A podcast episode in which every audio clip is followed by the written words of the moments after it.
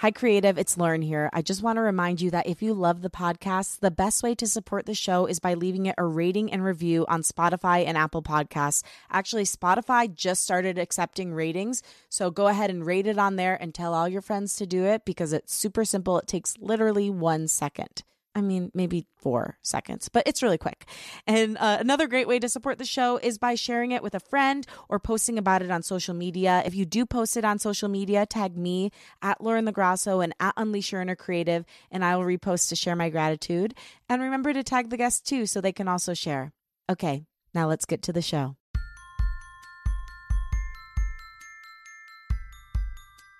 I'd love to follow my dreams, but I think it's just too late for me.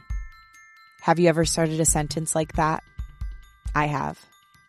Ageism, fear of failure, self doubt, and the inner critic can all drive thinking like that. But today's guest is going to show us why it's never too late to pursue your dreams and why creativity actually only gets better with age. Welcome to Unleash Your Inner Creative with Lauren LaGrasso. I'm Lauren LaGrasso. I'm an award winning podcast host and producer, singer songwriter, public speaker, actor, and creative coach. And this show is meant to give you tools to claim the word creative, take fear out of the driver's seat, and love yourself enough to pursue whatever it is that's on your heart. On the show, we explore the creative process and journey, mental health, self development, spirituality, and everything it means to be a human and become more human. Today's guest is an award winning singer songwriter, teacher at the prestigious Berklee School of Music, and all around phenomenal human. Her name is Susan Cattaneo. Her last album, The Hammer and the Heart, charted number one on the Billboard Heatseekers chart and yielded a number one song on folk radio and a top 10 album of 2017. Her latest album, All Is Quiet, cracked open my heart in the most beautiful way. And you'll hear that on the interview today. It's a must listen. Like, I have to gently insist that you listen to it. From our conversation today, you'll learn about ageism in the music industry and why it's worth fighting, how to start healing generational pain passed from mothers to daughters, the importance of stillness, rest, and quiet for the creative process, a writing exercise to help you get unblocked, and how your inner child can help inspire your next creative project. And since this is such an important conversation between two strong and powerful women that centers a lot on what it means to be a woman and fighting limits put against us, I do have to say that with the striking down of Roe v. Wade, my heart is with all of my female listeners, and we will continue to fight for our rights. I'm heartbroken with you and stand in solidarity. And yeah, it's been a tough week, and I hope this episode brings you a little bit of healing and peace. Okay, now let's get to the episode. Now, here she is. Get ready for part one of two with Susan Cattaneo.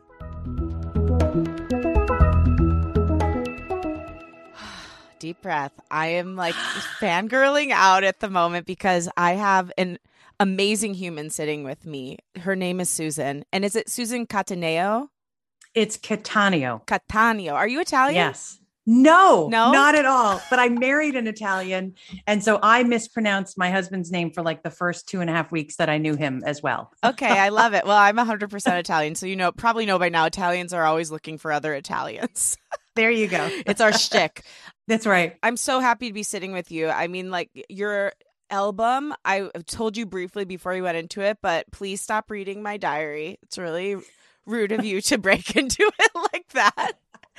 um i just i think it's a love a love song all these songs are love songs to late bloomers to deep feelers to mothers and daughters and every everywhere and i can't wait to deep dive into the songs and the lessons that they bring up but before we get into that, I was telling you, I said yes to you when when your publicist pitched you to me before I even listened to your music because I had a gut reaction that you were a very special person. And one of the reasons was because she told me about how such a big part of your advocacy work is in fighting ageism in the music industry. And I don't know if you know this, but I'm also a musician outside of my podcast. And it's something I definitely battle with. You know, I'm in my early 30s, which in human years isn't really that long, but in music years, they make you feel like you're over the hill already when you hit 30. And it's something totally. that you've talked about. And it's something I've been really battling with myself like, oh, shouldn't I be further ahead right now? Is it pointless? Like, what's the purpose of doing that? You wrote this beautiful piece about the ageism in the music industry, and I'm going to quote a little bit of it. It says, if my music career was a wine, it would be a priceless Cabernet, noted for its complexity and depth, a depth that could only come from time. But instead, the music industry doesn't value Asian women the way we value wine. And sometimes that leaves me feeling like a cheap box of Franzia. So take me into this. How do you even create art when you're riddled with these thoughts of it being too late? How do you not let that choke down your creativity? Well, it's it's funny that you asked that because I think honestly, it's the fact that I've been in the industry for so long that helps me go forward. You know it's the fact that i think i realized you know when you first start out and you're young and you're you're hungry and you'll do anything there's also this sense of like it's a sprint right? I gotta mm-hmm. i gotta really get this. And you know there's this constant sense of like while things are moving i have to really push i have to really promote. And and after a while once you're in it for a good long period and i've been in the music industry for a bunch of years now you really get the sense that it's a marathon it's a mm. marathon. And I think that, well, I mean, let's be honest. So, certainly there are opportunities that are no longer open and available to me. So, that's unfortunately just the way the music industry is. Like, what would you say is one of those? And, and why is it that way? Well, I'm not going to be on American Idol. I'm not going to, I'm probably not even going to audition for The Voice because I don't have the kind of sound that that show is looking for. Right. And you know, I remember one time I wrote this song and I performed it, and this very, very well known, I will not remain, not name his name, uh, well known newspaper music publicist came up to me, music radio writer, like whatever, came up and said, Susan, that song is a hit. And I was like, oh my gosh, thank you so much. And he's like, not for you. And I was like, why not for me? he's like, you're just too old and and i was like i mean to hear it to hear it actually said to me like that it was it was brutal. But i also realized with age with time came the fact that and with the pandemic came the fact that i'm going to create stuff because i really like making stuff. And i think that i have something to say that is different than somebody who is in their 20s than somebody who's in their 30s and so i've had i've had life experiences and I've developed my craft based on the fact that I've spent a lot of time, you know, I've put in my 10,000 hours to to become a master at what I do and I wouldn't have arrived at this point. I wouldn't be writing the songs that I'm writing if I hadn't lived the life I have lived. Yeah. And I mean, so many thoughts flood my head in hearing all of that. Number one, I'm thinking like, if Joni Mitchell auditioned for The Voice in her heyday, she wouldn't have gotten on. And that's crazy. It's yeah. crazy. And I was getting, when I was listening to your album, I seriously got Joni Mitchell vibes. I was like getting the Joni chills. Like you bring so much power and purity and beauty. Your voice, it's like a crystal, it cuts through. And your words are just, I can't even. So in thinking about this whole topic, you know, if we're only hearing songs from like 20 year olds, we're missing out on such a rich color yeah. of what happens after you're 20. Maybe part right. of the reason there's this fear around not getting older and like let's lie about our age is because it's all we're consuming too is that young perspective. Right. So, right. yeah, I was curious how that hits you. Well, I mean, I think it's definitely true, and and I, you know, so I I, I taught at I taught songwriting at the Berklee College of Music for twenty years. So I've worked with, I've worked on probably like twenty thousand songs uh, with so many different artists and different genres, but all young, right? And I think that you're right in the sense that what interests them is is not necessarily what interests me thematically, right, in my songs. And there have to be people out there who enjoy hearing things other than what that demographic is writing. I mean, there just have to be. there are more people out there that would be enjoying it. And it's funny, I was on a, a, phone call today with a friend who is a mom and she has a daughter, and the daughter is having some adjustment issues to life. And she said, You know, that song that you wrote about mothers and daughters, and she burst into tears on the phone with me I'm gonna like, burst know, into tears just like hearing you say the song you wrote about mothers and daughters. Like that I literally I could not believe I want to hear the rest of the story, but I could not believe it because I was thinking yesterday somebody needs to write a song about generational trauma and the trauma that gets passed down when you're not aware of what your pain is. And then that right. song came on and I'm like, okay. yeah. Yeah. Well, you know, and and it, it it came from a really honest place for me because my mom is 93 and my daughter is 20 and so i'm bookended by these beautifully fabulous women in many ways.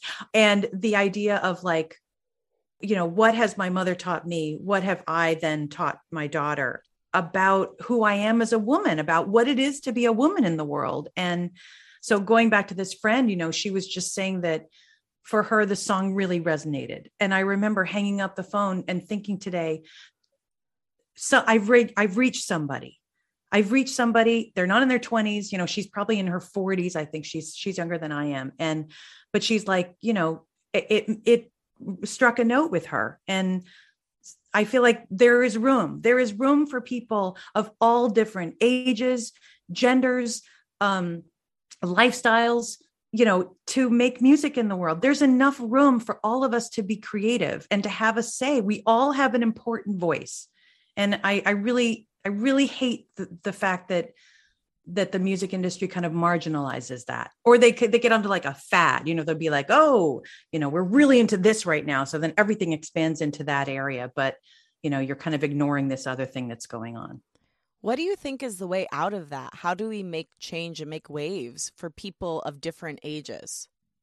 Well i mean i just i think it has to happen from my experience I don't know that the music industry itself will ever come around. Mm-hmm. I mean, you know, mm-hmm. I think there was that moment when Lilith Fair, woo, and then it was like, oh, women singer songwriters, we're finally on the map.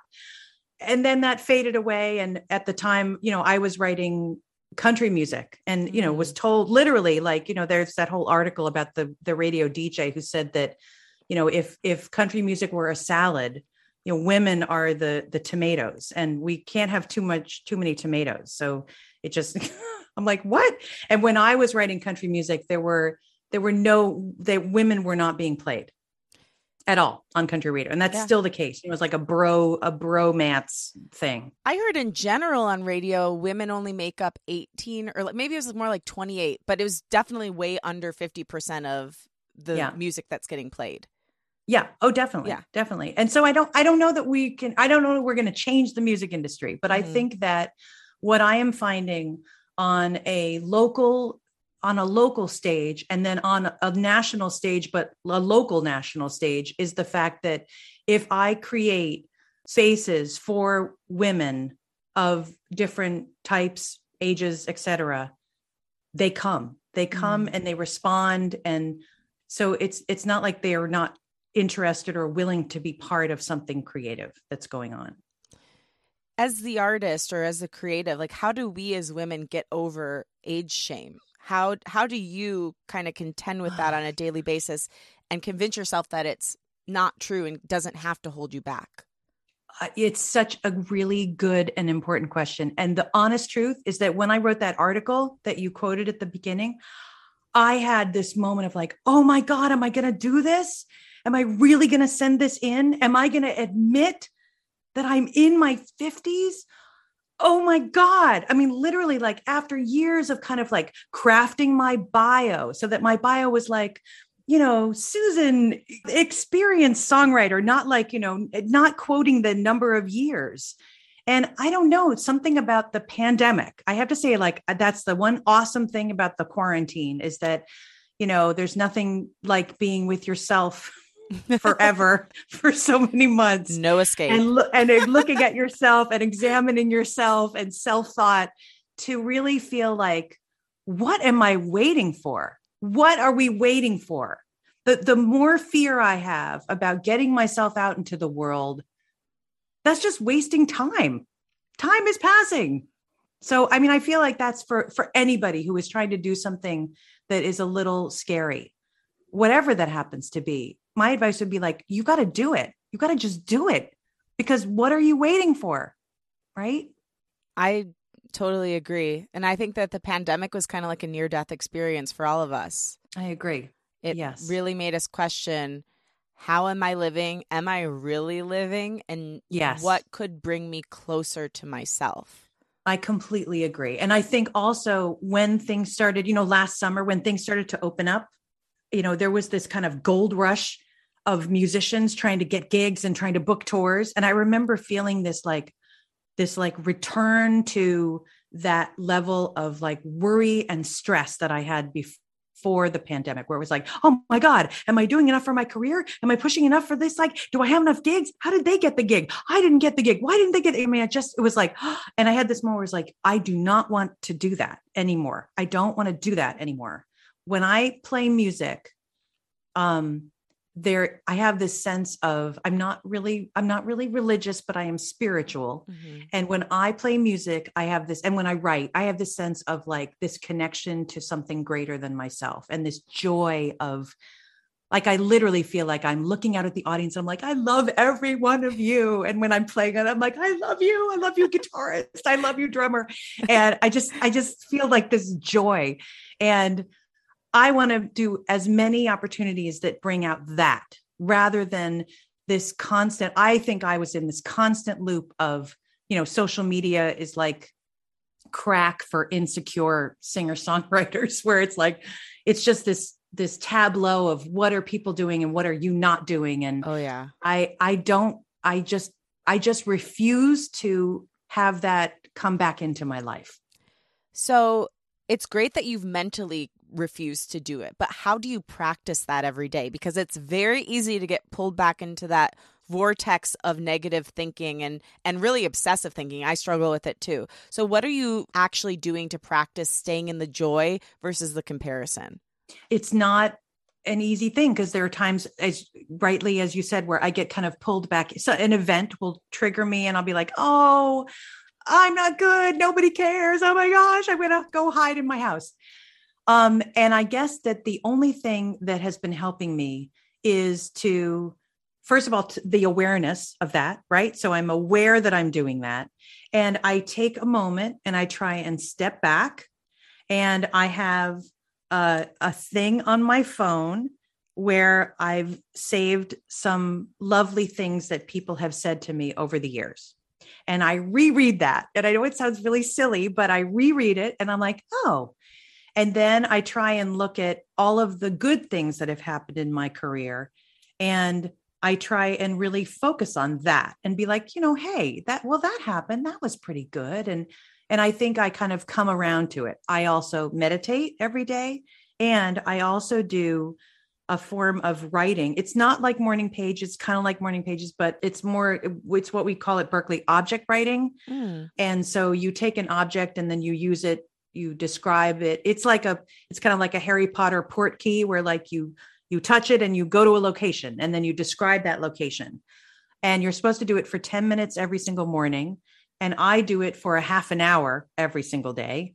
And I find that even if I choose a lame object like, you know, pen or whatever it happens to be, I will find a way to let it express what is going on with me. It's a wonderful, the writing really saves me. And I do that every single morning. And I learn things about myself as I'm writing. I'm like, oh, that's why I chose that object. It almost feels like intention afterwards. I'd be like, oh, that's, I needed to write about a pen because I was struggling with my writing. And so, but once I got in there, I felt a command of the language.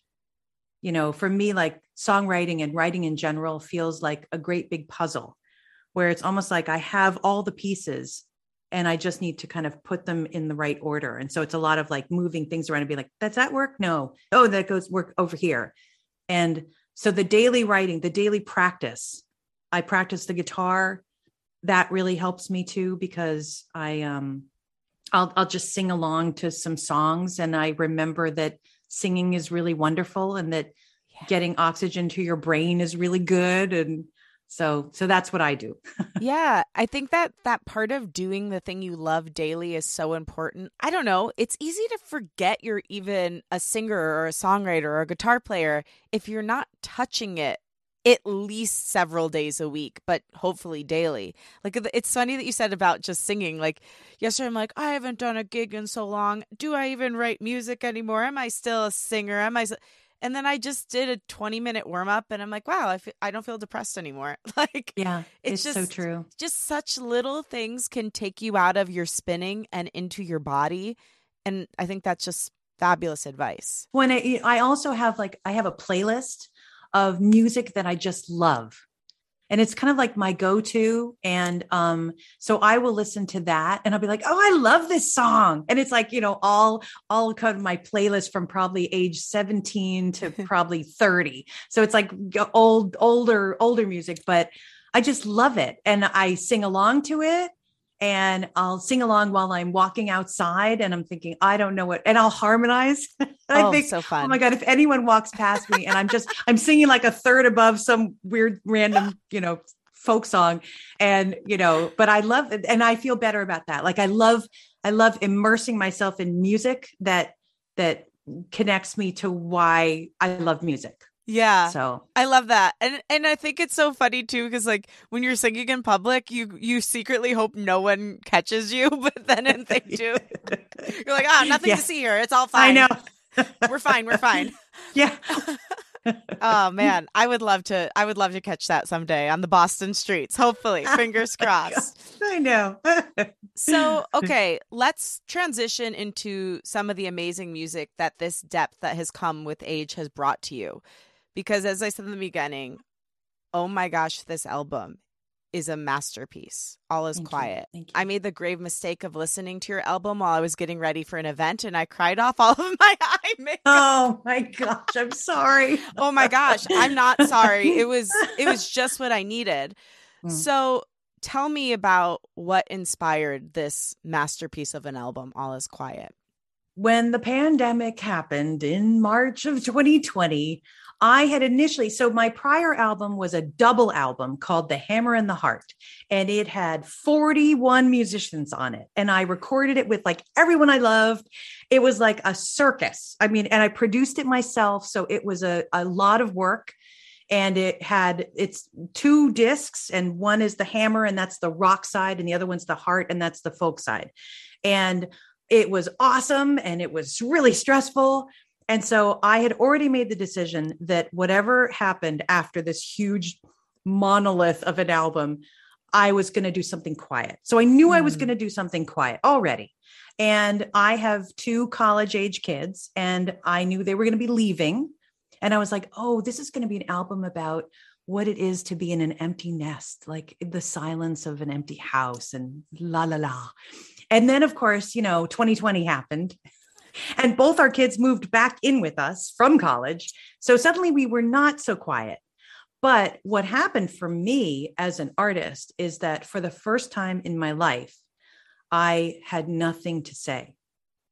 And that was incredibly scary. I I'm a pretty prolific writer, co-writer, collaborator. I write short stories. I'm I'm kind of busy doing creative stuff. And I didn't do anything for the first three months of 2020. And I, I ate Oreos and watched the Great British Baking Show, bought a mixer, thought I was going to be a baker for a while, but I'm not a good baker. And I thought every time I would get an idea for a song, I thought to myself, well, I, no, I don't really feel like writing it. And I had never felt like that. And you know in those in those first early days remember like we didn't know if you would ever be able to perform live music again remember like we didn't know oh yeah I mean, I, I, was I, totally blocked too. I think most people were. And I was still teaching remote. I, so we went, you know, to remote immediately. Mm-hmm. And so I was still, you know, generating songs with my students and stuff. But as an artist myself, I felt like maybe I'm done. Maybe I have nothing more to say. And that was so terrifying to me because it almost felt like I had lost some connection to some to to whatever grounds me, you know, in the world. I, I really was lost for the first three months. And then I was talking to a friend of mine. This is actually a cool story. And I was going through old pictures and I found an old picture of myself as a little girl. And somebody was like, you know what you should do instead of you know what you normally do when you see a picture of, of, you as a young child you're like oh what would i tell my younger child? You know you'd be like when you're 16 don't drink tequila because it'll make you sick and when you're 21 you're going to fall in love and it's not going to work out but it's going to be you know all those things. Instead of thinking about what you would tell your child what would your child tell you? And that led me to the first song that i wrote in the pandemic, which is actually the last song on the album and it's called Follow, and it's about following your intuition. Mm. And I didn't, you know, I I play the guitar minimally. I'm like I'm okay. I can chunk along rhythmically, but I'm not a good guitarist. But I'm a singer, and so I was here in this room, and I had GarageBand, and I just started messing around with a vocal about what this following your intuition and following this little girl and what that meant and I was like, oh, this is really interesting and different from me. And I, it's so funny because I think because I was feeling so vulnerable, I capoed the guitar up higher. So I mm. was singing in a much higher register than I normally do. And so I wrote this song and it was like multiple harmonies and a very simple guitar track. And I was like, oh, this is, I really like this song. And it felt like that unblocked me. And then I started to kind of dive into really writing as vulnerable as I've ever been in my life. I think that that is was the thing that was really important to me. And I think that's something also that comes with age is that I think in my 20s I was not willing to kind of show myself in the way that I am now. I, I really feel like I, I have nothing to lose and I'm going to just lay it all out there. So so that was the start and then i wrote i wrote the nine songs for it and and all like they're different ones. They have different themes that you know that came out for me and uh and and that was how the album came together. And you know i wanted to call it all is quiet because the first song that i wrote the the first track on the album is about what that felt like to feel creatively muted to feel like what happens when I I don't I can't make music that way. What happens mm-hmm. to me? So yeah, I mean a few things that that brings up. I mean you said you couldn't express yourself like that in your 20s. I I thought I knew myself in my 20s and I think I did know myself as much as I could in your, my 20s, but each decade from my experience and from other elders who I've spoken with, it seems that we get a deeper inner knowing. And how can you show yourself when you don't know yourself? Exactly. And, and so it's beautiful that you've done a new even deeper level of unfolding with this album. But the album title brought this thought to me because I do think part of the creative process is actually that quiet, is actually going away and maybe doing absolutely nothing for a time.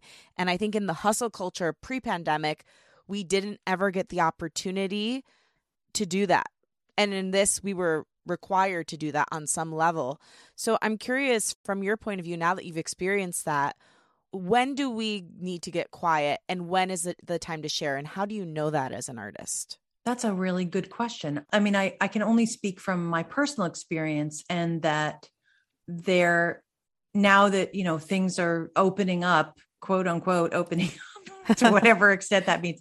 You know, I, I think that trying to maybe not accept every single gig. I, I, think that that's something, you know, I used to run around like a crazy person. And I think that I'm, I'm probably not going to do that um, in the way that I was pre pandemic. I also have this feeling, it's so funny because everything feels like it's changed. So, whereas before it would be like, oh my gosh, I have to do this and this and this and this and this. And now I have the sense of, when I start to feel that amount of stress, I'm like, oh, I need to take something off my plate. So I'll move something to a, to the next week. And and for some reason, I'm able to almost give myself a little self-care that way. I think that's something that I didn't do very well. As a I'm I'm a people pleaser, I'm a mom, I'm I'm in service to a lot of other people and that means that a lot of the time I forget about taking care of myself. Mm-hmm. And I mm-hmm. think that this period of time has given me the insight to know that that there are times when I need to kind of be quiet and that that's okay. Like I think I I was afraid of the quiet before this time. Quiet is scary. It's scary, right? especially when you haven't ever let yourself slow down or be quiet or you're used to constantly filling your time with activities or people or you know whatever it is like i think there are such subtle addictions in life that we don't pay attention to like that's something i've really been noticing lately it's, it's hard for me to sit in actual quiet. Like i almost always have a podcast going or um, music going or i'm watching a show in the background or i'm working on something. Like i hardly ever just sit with myself.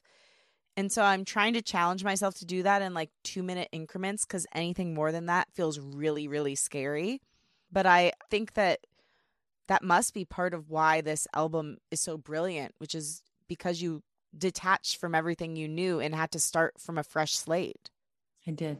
I did. And I didn't even, you know, I didn't have the the kind of instrumentation that I was used to, you know, I, I'm used to working in a band and, you know, having there be a certain level of noise a, le- level of like beautiful musical noise you know and i would write a song and then i'd practice it with my band and then we'd kind of refine it and then we'd go out and play it and it was just me just me for a long time and and you know it's cool because you end up really really focusing on what I like about it is that you really end up focusing on not only what you put in the structure of the song, mm-hmm. but what you don't put in the structure of the song. And I think that that is the magic because there was there's one song on the album called Blackbirds, right? And so I was writing that song and I had this whole concept it was going to be it's a it's based in, you know, my husband and I we've been married for 30 years. Yay, yay for us but I come from divorced parents. He comes from non divorced parents.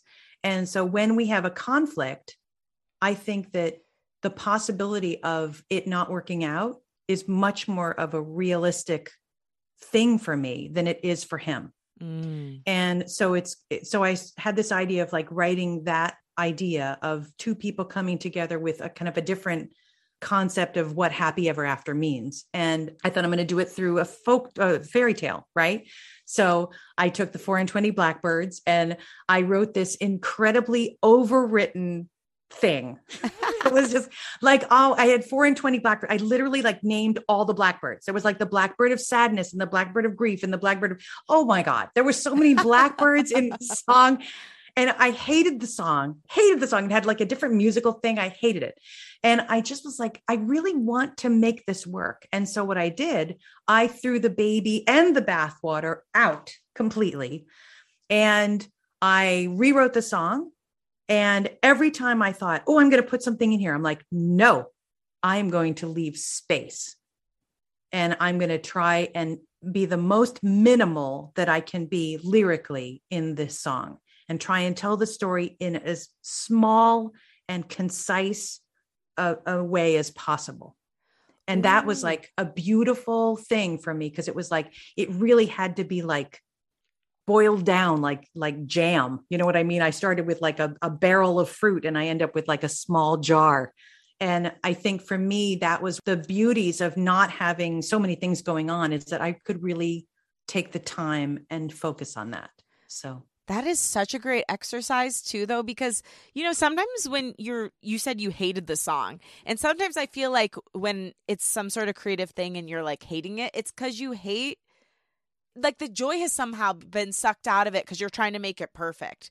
Yeah. And totally. I love that you had the courage and the inner knowing to scrap it and start from fresh. Like that's such a great tip for anyone out there who's dealing with some sort of creative project and it's just like you've put a lot into it but it's not giving you what you know it could give you right right well and you know i think also the idea of you know overwriting i think that that happens a lot and surprisingly did not happen for me in in this in this solitary that i was in but you know in the past certainly with songs i've just like reworked them and reworked them and reworked them and to the point where like they're just they're so the the writing is is visible for mm. me like mm. when i hear a song and it's like oh the writing is apparent then then i'm not as interested in it because it feels like oh i the craft it's almost like i can see the craft in it and i that that kind of music just doesn't kind of hit my heart. You mean when it's very strategic in the writing when you're like oh they were trying to do this here and that, and you're not feeling it. You're out of your head and into your head. Is that what you mean? Yeah. Okay. Yeah. Or or even sometimes like you know sometimes i mean i hate to to not i don't want to trash country music but sometimes country music it'll be like oh god and it's a it's a it's a dad and a son oh god and they're going to kill off the dad and then there this is going to happen you know it's just it feels so yeah. like no well and it feels so it doesn't feel real right so it feels like oh this was crafted by people in a studio who were like oh let's be super clever and creative and we're going to do this like metaphor and it doesn't feel real mm-hmm. and i think that I don't feel a connection to that um, I used to write that. It's so interesting.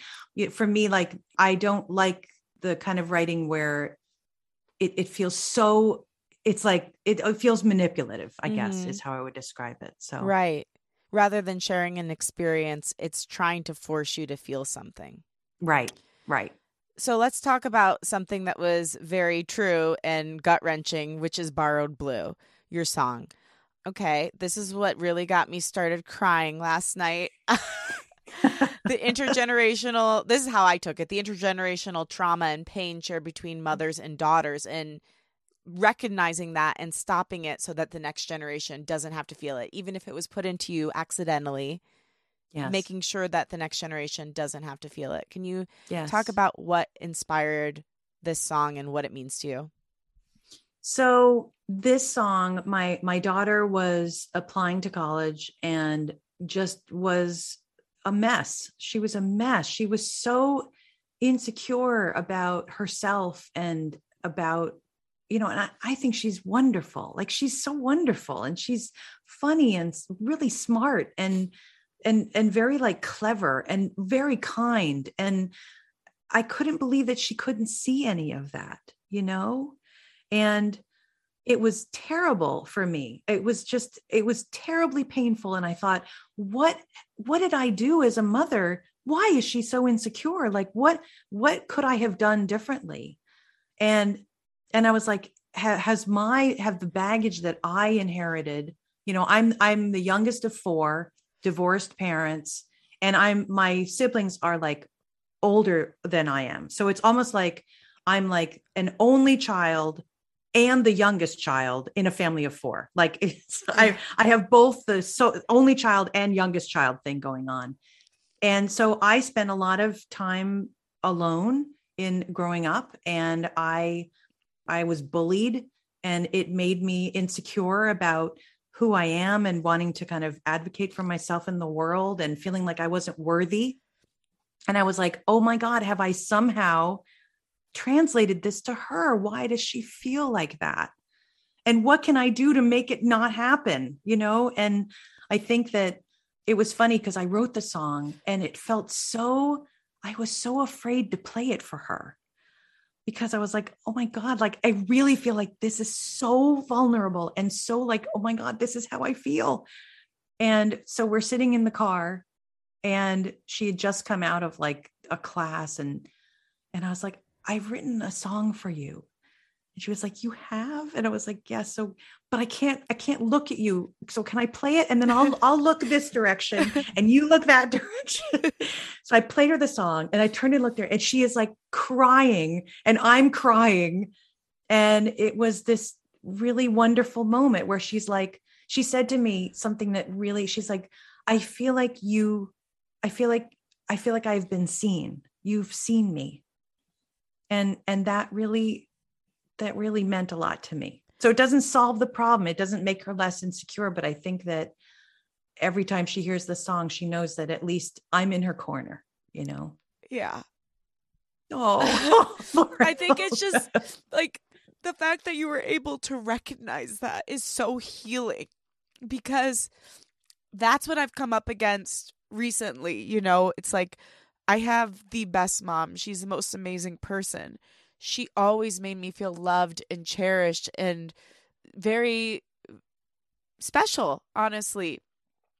but because her insecurities and her feelings of a lack of worthiness were so deeply seated without even knowing it with with every good intention she passed it on to me and i've questioned so many times i had good parents. You know i they told me i could do anything. They believed in me. They were at every show. Why do i still have this feeling of i don't deserve it. I need to earn worthiness. I'm not enough. And i think everybody struggles with that on some level but it was especially hard for me to understand because i had that support. And just hearing you call out that this generational thing happens when when we have a hole inside of us that we're not aware of it's inevitable that it gets passed down to the next generation. And the fact that you were able to at least acknowledge it gives her a chance and gives her child in the future a chance. When you need mealtime inspiration, it's worth shopping Kroger, where you'll find over 30,000 mouthwatering choices that excite your inner foodie. And no matter what tasty choice you make, you'll enjoy our everyday low prices, plus extra ways to save, like digital coupons worth over $600 each week. You can also save up to $1 off per gallon at the pump with fuel points. More savings and more inspiring flavors make shopping Kroger worth it every time. Kroger, fresh for everyone. Fuel restrictions apply. Look, Bumble knows you're exhausted by dating. All the must not take yourself too seriously and 6 1 since that matters. And what do I even say other than hey? well, that's why they're introducing an all new Bumble with exciting features to make compatibility easier, starting the chat better, and dating safer. They've changed, so you don't have to. Download the new Bumble now.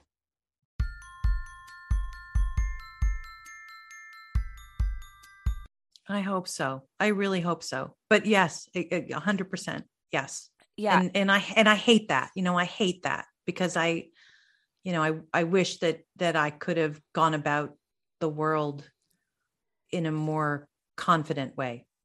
Because I think, you know, I I I still struggle with that even now.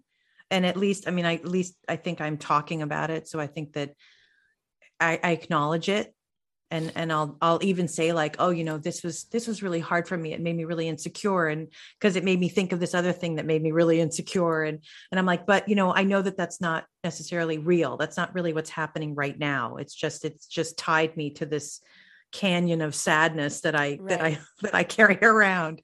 And I think that you know for both my kids talking about mental health is so important and I, I think that when I was growing up, there really wasn't that. There, there, there was just no, there wasn't any resource for for anyone who was going through a hard time. And, you know, so at least at least I, I feel like we as parents are doing a good job of of making sure that our kids are getting the help that they need and you know and what's awesome is that so my daughter as a great example so she went to a college that was that even like even as she went to it both my husband and i were like this is not the right college for her but it's where she wants to go. So we're going to be like okay.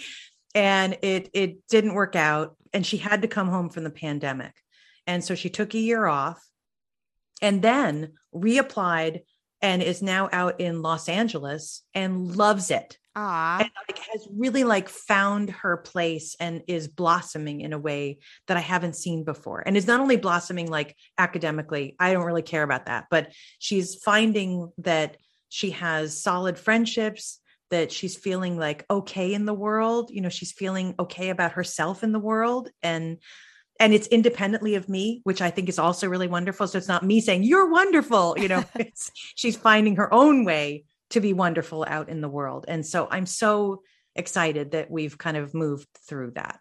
So that's beautiful. Yeah. And it, it does have to come from you. I mean, it's like at a certain point, if we've incurred some sort of messaging about ourselves, whether it is through words that were said to us or some sort of epigenetic coding, it's still our responsibility to deal with it and right. it, and you know some things aren't fair but it's still our responsibility to deal with it move through it and heal it as much as we can until the next hurdle comes up and then we have to readdress the wound again because new level right. new devil it right. happens oh love that expression me too i use it all the time now but yeah i think that's so beautiful and she really found her way back to herself on her yeah. own but yeah it's just I love that you're writing about things like this, and I want more people to do it because this stuff, it's deep and it's real, and it's nothing I could have thought of when I was in my 20s. So it's amazing that your daughter's already thinking about it too. Yeah.